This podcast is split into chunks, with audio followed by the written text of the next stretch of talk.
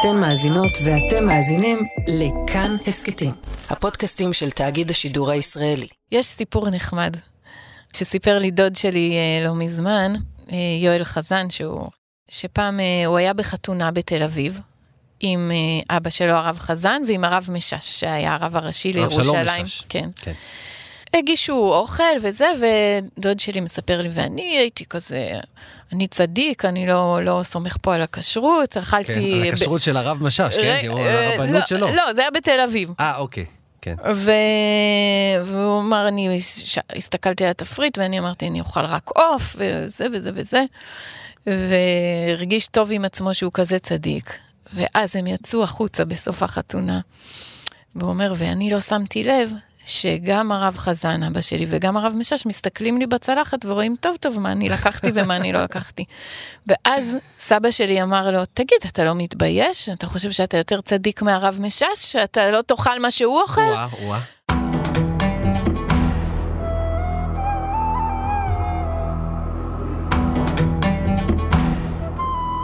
כמעט לכל אחד מאיתנו היה מתישהו מורה משמעותי.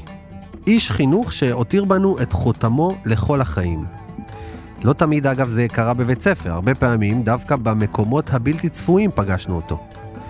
היום נדבר על איש כזה, שמילא לאורך חייו הרבה תפקידים, אך בכולם ראה את עצמו, קודם כל, כמחנך. גיבור הפרק שלנו היום הוא הרב אברהם חזן.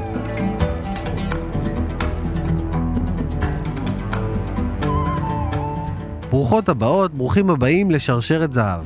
אני אופיר טובול, מזמין אתכם בכל פרק למסע לליבה של דמות מהעולם הספרדי והמזרחי. דרך הדמויות ננסה להשלים מעט מהידע החסר בסיפור הישראלי והיהודי שלנו.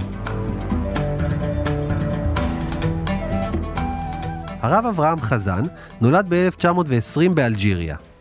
בתקופת מלחמת העולם השנייה הוא גויס לתפקיד רב צבאי בצבא הצרפתי. בהמשך הוא ניהל בית ספר בקזבלנקה, משם עבר להוביל את הקהילה היהודית בשטרסבורג, בימים שאחרי השואה. אחרי מלחמת ששת הימים, הוא מחליט לעזוב הכל ולעלות לארץ. הוא מהר מאוד מתמנה לתפקיד חייו, רב המשטרה ושירות בתי הסוהר. תפקיד עליו הותיר חותם אדיר, כאשר מיקד את פועלו בהקמה של קרן לשיקום עשירים. במהלך כל השנים הללו הוא כתב את הגותו שהייתה ברוח המסורת הספרדית במפגשה המעניין עם תרבות צרפת והמערב. הזמנתי את נכדתו, שרה בק, אשת התקשורת וראשת המיזמים חכימה וזושה לסיפורי חכמי העם היהודי. מה נשמע, שרה? שלום אופיר, מצוין, ברוכים הנמצאים, כיף להיות איתך. אגב, לפני שנעמיק, אם מדובר על דמות שהיא אגדית מבחינתי, איזה סבא הוא היה? סתם מעניין אותי ככה. וואו, א', הוא מאוד מאוד השפיע עליי. הוא היה סבא כזה שמאוד מחבק, אבל... אתה יודע, מסתכלים עליו, קודם כל היה שמאוד מאוד גבוה, ותמיד הסתכלתי מלמטה למעלה. דורש גם כאילו. כן, הוא היה מאוד מאוד קפדן בזמנים, מה ש... יקה. יקה, כן, דווקא הצד היקה במשפחה, האשכנזי במשפחה שלי, הכי לא יקה, והוא היה, האלג'יראי יקה. תמיד כשהוא הגיע אליי, נגיד, היינו זוג צעיר, אז הייתי מכינה כל מיני קוויאר עם איזה לכבוד סבא וסבתא, שהם יגיעו עם שמפניה בתוך קרח, הם צחקו עליי, הם חשבו שאני לא אגב, נורמלית. כ- כנערה, את הבנת את גודל הדמות? כאילו, הבנת ש- ש- שאת נכדה של אדם גדול? לא, נגיד, היית, היית מתגאה בו בבית ספר, נניח? מאוד. אה, שמע, הוא היה הרב הראשי למשטרה ולשירות בתי הסוהר, היה לו... אה, נהג תמיד זה הרשים אותי, כאילו, הרגשתי בת הצולה, לחלוטין. זה מעניין, סתם אפרופו השיח האשכנזי ספרדי, דווקא הצד של, זה הוא אבא של אמא שלי, והצד של אבא שלי זה ניצולי שואה, שהיו פועלים פשוטים בכפר עטה, מה שנקרא, אז קריית עטה פעם זה היה כפר קטן, והם דווקא היו האנשים ה... היותר כן. פשוטים ו- וסבא, וסבא וסבתא מצד אימא, אלג'יראים, הם היו אנשי אצולה. ידעו אז... לבלוע את זה? כאילו, את בוגרת הציונות הדתית, נכון? זאת אומרת, ידעו, כן. ידעו לבלוע את הדבר הזה שדווקא הצד המרוקאי, הצפון אפריקאי, האלג'יראי שלך, הוא הצד, זאת אומרת... הוא האריסטוקרטיה. אלה, אלה מקומות ש... זאת אומרת, גם אני בוגר של, של האזורים, מקומות שמתייחסים לחכמי המזרח, כאוקיי, הבבא סאלי, כזה. זה נכון שזה צריך תיווך. תמונה על הקיר, לא יותר. כן, אני לא חייתי במקום שאני צריכה להסביר, לי הכל היה ברור, אבל לימים הבנתי שזה לא, לא מובן לכולם, ויש סטיגמות שכן צריך לחדור אותם. טוב, בואי ככה נחזור ממש למקום שבו התעצב. אלג'יריה בתקופה הזאת מצד אחד מאוד מסורתית, זאת אומרת, הוא לומד בתלמוד תורה, נכון? הוא לומד, לומד בישיבה. בישיבה, בישיבת עץ חיים, שקים הרב אבא של... של הרב אשכנזי. הרב אשכנזי, אבא של מניטו. זאת הייתה ישיבה שהייתה גם באורן וגם באלג'יר. הוא לומד בעצם בישיבה. גם אבא שלו רב, אבא שלו הגיע ממרוקו, אגב, לאלג'יר, וכל חייו זה עולם הקודש. יחד עם זאת, באלג'יר יש השפעה מאוד גדולה של תרבות המערב, כיוון שאלג'ירה הייתה כבושה בידי צרפת. ממש חלק מצרפת. נכון. אז יש השפעה מאוד גדולה, והם מתכתבים עם הפילוסופיה המערבית מאוד, וצריך לזכור שהם... הוא גם חי בתקופה שהיא באמת אה, היסטורית, כלומר, נולד ב-אלף תשע מאות ועשרים, אבל בבגרותו, זה השואה. כל תהפוכות העולם. והקמת מדינת ישראל, וכל הדבר הזה חייב לנער בן אדם, ולדייק ול, כן. לעצמו איפה הוא נמצא מול העולם. עד כדי כך צרפתי, שהוא גם מתגייס לצבא צרפת באיזשהו, בגיל תשע עשרה, נכון? מגויס. מגויס, ב- כן. כן, זה לא היה בבחירה, הם היו גם uh, במחנה עבודה, ואחר כך uh, הוא נהג במאוריטניה, בסנגל, ווא, במערב ב- אפריקה. מדבריות uh, הסערה, מאוריטניה. כן, מדבריות הסערה, דבר שאגב, uh, הוא, הוא כותב מכתבים נפלאים משם, על, על הקדוש ברוך הוא, ועל האמונה ש... שלו. הוא, הוא מגלה הוא... את אלוהים במדבר? כן, הוא ממש מרגיש את זה, ויש לו התכתבות, דבויות מאוד מאוד משמעותיות עם ידידו אמיל סבו. לימים הוא גם הופך להיות רב צבאי בצבא צרפת. אולי איזה מילה על, על התפקיד הזה. מה זה בעצם? זאת אומרת, אני אומר, אני רואה שלאורך כל החיים הוא רב של מוסדות. Mm-hmm. זאת אומרת, זה רבנים שבדרך כלל אומרים, טוב, יש פה כמה חיילים יהודים, בוא תעזור להם שיוכלו... כאילו, מה, מה מהות התפקיד הזה בעצם? קודם כל אני אגיד, אני לא חושבת שזה הגדיר אותו באיזושהי צורה, זה היה יחסית שולי בחיים שלו, ושוב, הגיוס לצבא צרפת לא היה לבחירתו, אבל הוא היה איש חינוך, כל החיים שלו, ואיש עם תודעת שליחות. אז כשהוא הגיע לצבא הצרפתי, אז בין השאר הוא באמת דאג לחיילים יהודים, לצרכים שלהם וכו'. בהמשך, ובטח נגיע לזה, הוא, הוא מקים את כל נורמל בקזבלנקה, במרוקו. בית הספר. בית הספר גם למורים ו, ול, ולתלמידים. הוא אחר כך עוסק הרבה גם בעלייה ובמחתרת כן. במרוקו. שזה וב... בעצם בית ספר שהוא גם ציוני, אבל גם סוג של ישיבה תיכונית כזאת אולי? זאת אומרת, גם פן מסורתי עמוק, וגם פן של מדעים, מסור... זאת אומרת, מודרנה. ביחד. כן, נכון. אגב, טל אוחנה, שהיום ראש עיריית ירוחם, פעם צילמה לי במסדרון שם בבית, בבית הספר בקזבלנקה, שעדיין יש איור שסבא שלי עשה, של המשכן, שהוא ממש עשה עם עיפרון. מה את אומרת? היא ממש מדהים. עם עמידות. אז, ואני כל הזמן פוגשת אנשים שאומרים כמה הרב חזן היה משמעותי בעיצוב של, של החיים שלהם. העובדה שהם באו לשם מתוך התורה ו, והיו מאוד מאוד ציוניים, והדחיפה שלהם כל הזמן את האנשים קדימה להיות מחויבים לארץ ולציון ולסיני. כן. תגידי, מה, מה קורה שם בשטרסבורג?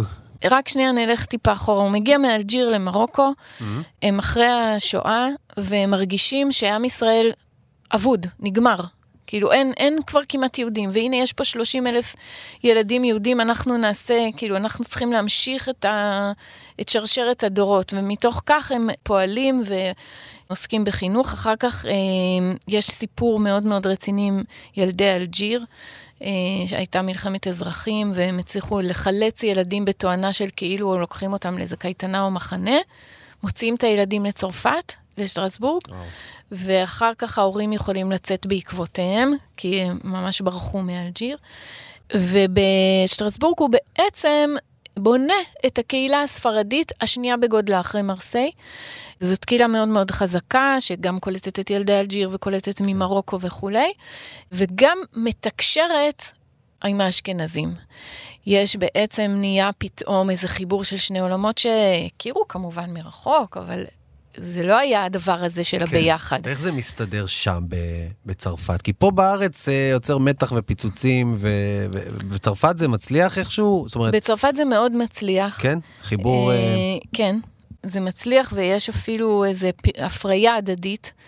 הם מרגישים שהם נמצאים, כאילו, תחשוב על זה, זה חיבור ראשוני של קהילות שלא חיו אחת עם השנייה. אנחנו היום, זה נראה לנו טבעי שיש קיבוץ גלויות כזה מטורף בארץ. ואחר כך, גם כשהוא הגיע לארץ לתפקיד רבנות, איך שהוא מגיע לארץ, הוא יתקל בדבר הזה של הפער בין הרבנות ההיא לרבנות שהוא מכיר. והוא מתמודד עם זה, אם תרצה, נרחיב על זה. בוודאי, זאת אומרת, הדברים שהוא כתב בסוף ימיו, על החשבון נפש שהוא עושה לתפקיד הרבנות, דווקא כאן בארץ ישראל, בתקופה הריבונית וכו', הם דברים שבאמת מדהימים, אבל לפני זה בעצם מגיע מלחמת ששת הימים, איחוד ירושלים, והוא יחד עם לא מהצרפתים אחרים, גם מנהיגים, גם הניטוש שהזכרת, מבינים שהם חייבים, לא יכולים להישאר שם. נכון, זאת לא, הוא היה בארץ כבר קודם, הוא הגיע בשליחות של בן גוריון, שביקש ממנו, בן גוריון נתן לו את הנהג שלו, והם הסתובבו בכל מיני מעברות, והוא כתב לו דוח על המצב, ומה הוא חושב שצריך לעשות וכו'. אבל באמת, אחרי מלחמת ששת הימים, ואחרי שהכותל משוחרר, ומערת המכפלה, והתחושה היא שוואו, אנחנו באמת בחוזים, בחשיבה שלנו לארץ התנ"ך, כן? סבא שלי מגיע להתפלל בכותל, ומשם הוא כותב מכתב לקהילה שלו בשטרסבורג, ואומר, אתם לא מבינים, אנחנו פשוט חיים בתקופה היסטורית מטורפת, ואנחנו צריכים לעלות לארץ. והוא באמת עולה לארץ, ורבים מבני הקהילה, והוא מתגורר בירושלים, בבקעה. הוא היה כל כך כל כך... אסיר תודה כן. על העובדה שהוא חי בירושלים, זה היה נראה בעיניו כנס. כל כך לא מובן מאליו, כמו שאנחנו מתייחסים לזה, כאילו, מסתובבים בירושלים, אה, אוקיי. אוקיי, נקפוץ לכותל, אוקיי, זה. כן, אנחנו... אגב, אנחנו מקליטים כאן את הפרק בסמוך ליום ירושלים, אז זה עוד יותר, עוד יותר חזק. נכון. ואז בעצם הוא מתמנה לתפקיד רב שב"ס ורב המשטרה. את יודעת, אומרים בדרך כלל, מזכירים בדרך כלל את שב"ס לפני המשטרה, כי שם הוא עשה עבודה לדעתי יותר משמעותית, נכון? למרות שהמשטרה ארגון יותר גדול. נכון, אבל כיוון שאמרתי לך שהוא דמות חינוכית, אז עבור האסירים הוא ממש היה כתובת. הוא בעצם הקים את הרשות לשיקום העשיר. כלומר, את הרעיון שאפשר לשקם אסירים ולא רק להניש אותם, כן. זה דבר שהוא בעצם יזם ובנה. ואחר כך הוא הקים את קרן התשובה, שזאת הייתה קרן שהמשיכה שאגב, גם... שאגב, קרן שקיימת עד היום. נכון, שמלווה אסירים אחרי שהם יוצאים מהכלא, כדי להכניס אותם לחיים נורמטיביים בקהילה. וגם דרך התורה, שזה דבר שמאוד מחזק מי שרוצה כן, לשקם מי ש... את עצמו. בוא נגיד, עצמו. מי שמכיר קצת את העולם הזה יודע שדווקא תוכניות שיקום אסירים שהן דתיות, נוחלות הצלחה יותר גדולה מאשר תוכניות שיקום אקדמיות. כן, תמיד לועגים לאסיר שכאילו הוא בא עם הכיפה המצ'וקמקת כן. שלו בפני השופט, אבל זה, לפעמים זה לא רק בפני השופט, אלא בפני השופט, השופט למעלה. השופט האמיתי. כן, כן, באמת איזשהו רצון לתקן את הדרך. כי כמו שהוא קרא לזה, קרן התשובה, בעצם מושג התשובה הוא מאוד מאוד מרכזי ביהדות. נכון, וגם מאוד מאוד מרכזי אצלו, הוא ממש כן. חוקר את המושג הזה, הוא הוגה בו, הוא כותב עליו. כמו גם על נושאים אחרים, על הרבנות ועל על היחס של ישראל וישמעאל. אגב, בספר ש, שהבאתי איתך כאן היום, ש, שכתבה ביתו מירם סטיוויי חזן, יש גם ציטוטים של אסירים שמדווחים על כמה משמעותי הוא היה בשבילם בתהליך של התיקון. נכון, הרבה מהם מדברים על זה שהם היו יושבים עם כל מיני פקידים, וכל מה שראו אצלם זה את התיק שמונח על התיק שלהם, שמונח כן. על השולחן, והנה זה מה שהוא עשה וזה מה שהוא... או את הקלון, גנב, רוצח. כן, כן. ו- ובאמת היו, היו אסירים שהיו קשורים אליו, שעשו דברים איומים ונוראים.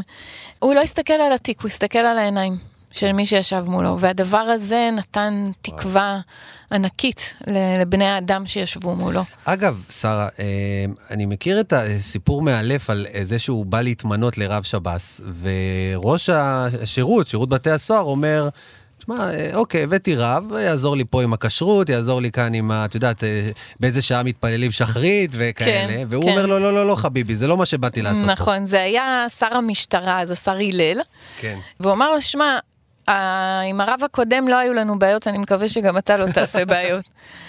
ובא מינוי, הוא אומר לו, אני צופה שיהיו הרבה בעיות. הוא נהיה שקט כזה, אז הוא אומר, אם אתה חושב שבאתי פה לעשות כשרות ולהיות בין המקרר לקיריים, אתה טועה ובגדול, אני באתי, אני קוראת לזה, עכשיו אני לא, לא זוכרת בדיוק את הציטוט, אבל אני באתי לנטוע שמיים. אז זה השם של הספר שכתבה הבת שלו, של, אבל הוא בא בעצם להביא את הרוח. יאמר לזכות השר שהוא קיבל אותו. מה זה היה הצלחה מסחררת, הוא היה הרבה מאוד שנים בגלל ההצלחה הגדולה שלו. ואפרופו אשכנז וספרד שדיברנו קודם, הוא, הוא היה צריך להקים מערך רבני שלהם, והוא עבד נפלא, הוא הכניס למשל את הרב דוד גרוסמן אה, למשטרה, כדי, אה, ו- והם הצליחו לעבוד אה, יופי. אבל כן, הוא פתאום גילה איזה עולם רבנות פה בארץ, שהוא שונה מאוד ממה שהוא הכיר. הפריע לו שהרבנות עסוקה רק בהלכה, ולא ברוח. והוא ראה את עצמו כאיש, כאיש רוח, כאיש חינוך, זה היה התפקיד שלו. זה שהוא מונה בגיל תשע עשרה, הוא קיבל את הסמיכה שלו, ומיד מונה להיות רב.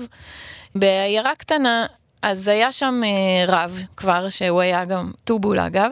וואלה. כן. שהוא היה שוחט שם, זה לא היה התפקיד שלו. הוא היה בתפקיד חינוכי, בעצם היה מורה בהתחלה. Mm. כלומר, כן, כל הראייה של הרבנות שלו, זה, זה בעצם אתה מנהיג של ציבור. ואתה, אם אתה רק תתעסק בהלכה, אתה לא, אתה לא מספיק, כאילו. השאלה היא, זאת אומרת, הוא, הוא, הביקורת שלו הייתה על זה שהרבנים לא עוסקים בחינוך, או על הדרך החינוכית שהם עוסקים בה? גם וגם. הוא כתב משהו ש, שפשוט הדימוי הוא מאוד מאוד מאוד חזק, שיש צמא. במקום להביא מים זקים וטהורים שיש לנו, כן? כן. אנחנו, למסורת, ליהדות, כן? אנחנו מביאים מים מאופשים שהיו בג'ריקנים במקלטים. זה מה שהרבנים מביאים.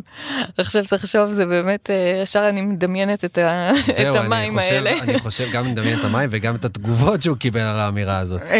כן, זה לא איזו אמירה שהוא יצא בראש חוצות, הוא כתב את זה, והוא כתב את זה ב... אבל היו לא מעט רבנים, אני חושב שכן התערבו, בוא נגיד, בחיים הפוליטיים ובחיים החברתיים, אבל גם זה, אני מתאר לעצמי, למשל, רבנות שהייתה גם ספרדית וגם חרדית, לא היה בדיוק לרוחו. קודם כל, נגיד, עם הרב עובדיה היה לו קשר מאוד קרוב, הוא התייעץ איתו הרבה, והרב עובדיה פתר לו בעיות מאוד סבוכות של, של גיור וגירושים, וכל מיני כאלה דברים שהוא היה צריך לעסוק בהם ב, ביומיום. הוא באמת רצה שהתורה תהיה תורת חיים. הוא עצמו גם היה, הוא היה מאוד עסוק ב, בפילוסופיה, ובלהבין, כלומר, מה, מה המהלך שלנו פה, ולמה אנחנו פה, ו, ו, וכו' וכו'. הוא נמשך לצד ההגותי. איך שהם ראו את זה, גם בישיבת עץ חיים שהוא למד, ההכוונה הייתה לשם להיות באמת משמעותיים. והוא רצה שהרבנות תהיה משמעותית. הוא הרגיש שאולי שהרבנות בארץ... גם כשהיא כן אומרת דברים שהם על סדר היום, לא מעודכנת בעצם עם הדברים שקורים. אנחנו בסוף חזרנו לארץ ישראל, אתם ממשיכים להתעסק בכל מיני קטנות נוקדניות של, של הלכה כאלה, בזמן שבעצם הציבור במקום אחר לגמרי. כן, אולי לזה, אני לא יודעת, אבל אני חושבת שאולי המים חיים האלה שהוא מחפש, mm. זה זה. עכשיו, הזכרת קודם, גם בתחילת, ה, בתחילת הפודקאסט, ואת הציטוט של הדברים שהוא אומר לגבי ההחמרות, כן. של הרבנות האשכנזית, ואני חושבת שזה מקום מאוד מאוד מורכב, שדווקא אני כן אשמח להתעכב עליו. סבא הרב חזן היה איש מאוד מאוד הלכתי, כלומר, אני לא, לא מתבלבלת לרגע, והוא אמר שאנחנו צריכים להתכוונן לזה של נעשה ונשמע. אנחנו קצת התבלבלנו עם כל ההשפעות, כן. קודם כל, הדבר ההלכתי זה המחויבות להלכה, זה הבסיס להכל. כן. אז אני לא יודעת אם הוא היה מתחבר לכל מיני אמירות כאלה שאנחנו המסורתיים, אנחנו סבבה עם זה שאנחנו נוסעים בשבת וגם זה, כי זה לא. כלומר, הוא היה מאוד מאוד, הוא חשב שההלכה זה הבסיס להכל, וצריך מאוד מאוד בדור שלנו דווקא לחזור לנעשה ונשמע. זה מצד אחד. מצד שני, הוא אמר, אבל, אבל ההלכה היא לא צריכה ללכת כאילו לכל המוסיף גורע, כן? כן. זה מה שהוא אמר.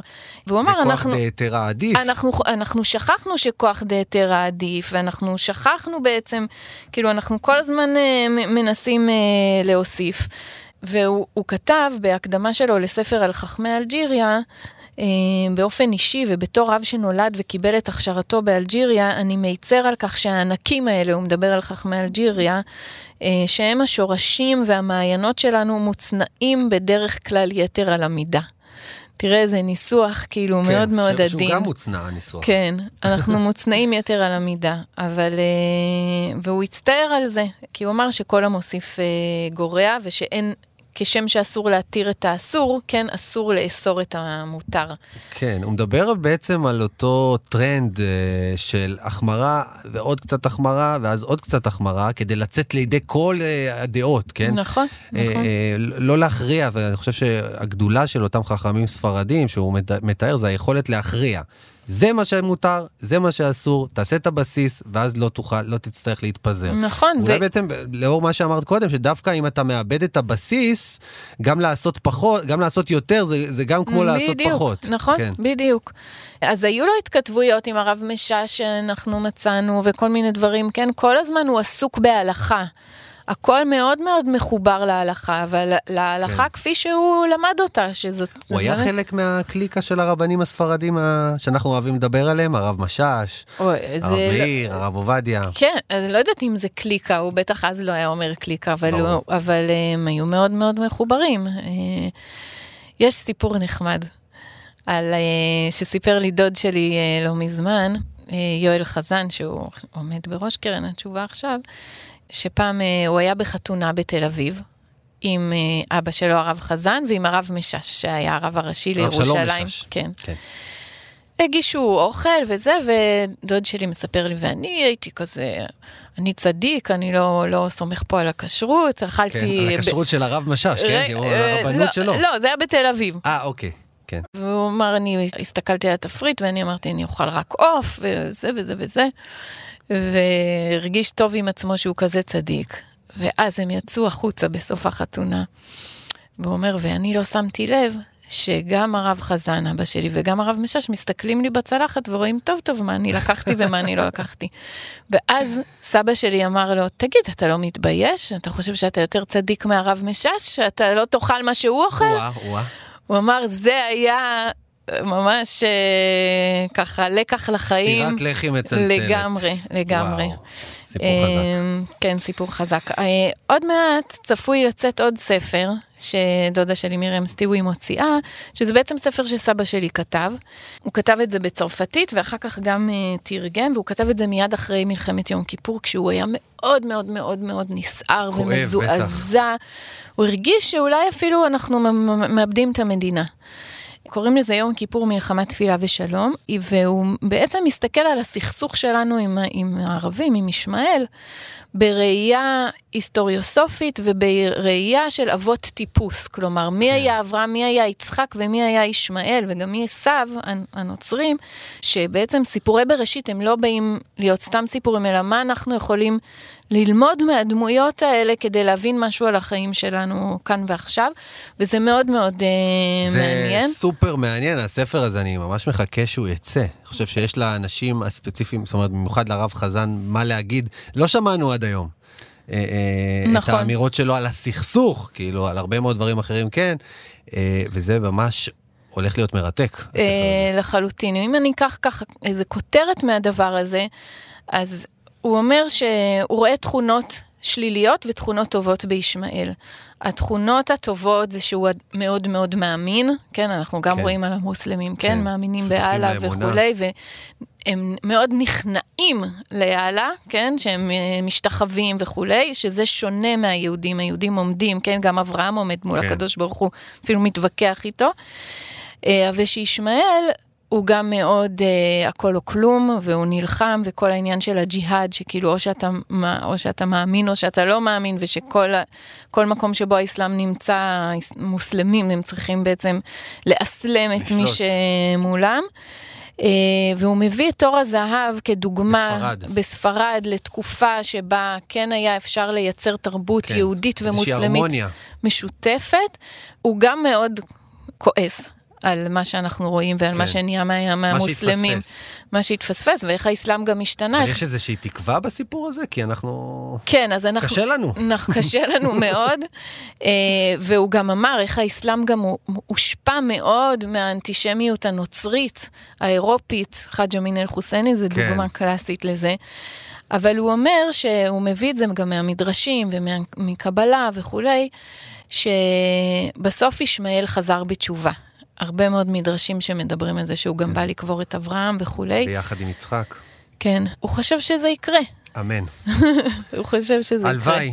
כן, אולי אנחנו רואים את הניצנים של הדבר הזה היום, הסכמי אברהם נגיד. נכון, למרות שאנחנו היינו באיזו תחושה שהגענו להתקדמות, ואנחנו קצת בצעד אחורה. לגמרי, לא כדאי להיות כאן, כי אנחנו פשוט גם צופים שאת הפודקאסט הזה ישמעו עוד עשר שנים ועשרים שנה. אה, ברור. לא רוצים להיות נביאים. אז רק תדעו שפעם ב-עשרים עשרים ושתיים היה גם טרור, אבל זהו, מאז יש שלום. מדהים. שרה בק, תודה רבה, תודה, ממש נהניתי לדבר איתך על דמותו של הרב אברהם חזן. תודה רבה, אני מקווה שזה עשה לו קצת נחת, אם הוא גם מקשיב. וכמה מילים שלו, הרב אברהם חזן. אני בדעה שבתקופה זו, שאיבדה לפעמים כך נדמה את ציוני הדרך שלה, ולמעשה את המקוריות הראשונית שלה, על ידי הקצנה שאין לה כל הצדקה. אני מתכוון לאותם החידושים שהורכבו בכפייה על המצוות המעשיות, ואשר צצו להם לפתע פתאום בלי לדעת מאיפה, ממתי ועל סמך מה. זהו אומס מיותר, המכביד על ההלכה ללא כל הצדקה. האזנתם להסקט שרשרת זהב, עורכים ערן ליטווין וניר גורלי, עריכת סאונד ומיקס תמיר צובארי. פרקים נוספים מחכים לכם באתר ויישומון כאן ובכל מקום שבו אתם מאזינים לפודקאסטים. אני אופיר טובול, נשתמע בפרקים הבאים.